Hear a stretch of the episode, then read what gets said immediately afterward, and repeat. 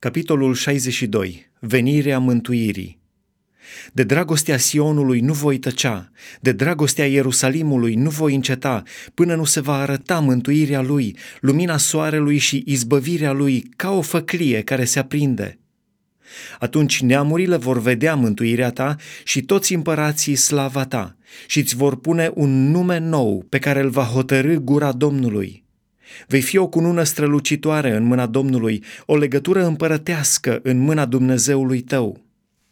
Nu te vor mai numi părăsită și nu-ți vor mai numi pământul un pustiu, ci te vor numi plăcerea mea este în ea și țara ta o vor numi Beula, măritată, căci Domnul își pune plăcerea în tine și țara ta se va mărita iarăși. Cum se unește un tânăr cu o fecioară, așa se vor uni fiii tăi cu tine – și cum se bucură mirele de mireasa lui, așa se va bucura Dumnezeul tău de tine. Pe zidurile tale, Ierusalime, am pus niște străjeri care nu vor tăcea niciodată, nici zi, nici noapte. Voi care aduceți aminte Domnului de el, nu vă odihniți deloc și nu-i dați răgaz până nu va așeza din nou Ierusalimul și îl va face o laudă pe pământ. Domnul a jurat pe dreapta lui și pe brațul lui cel puternic, zicând – nu voi mai da grâul tău hrană vrăjmașilor tăi și fiii străinului nu vor mai bea vinul tău pentru care tu te-ai ostenit.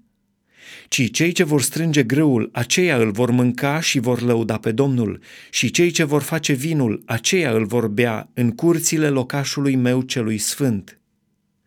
Treceți, treceți pe porți, pregătiți o cale poporului, croiți, croiți drum, dați pietrele la o parte, ridicați un steag peste popoare.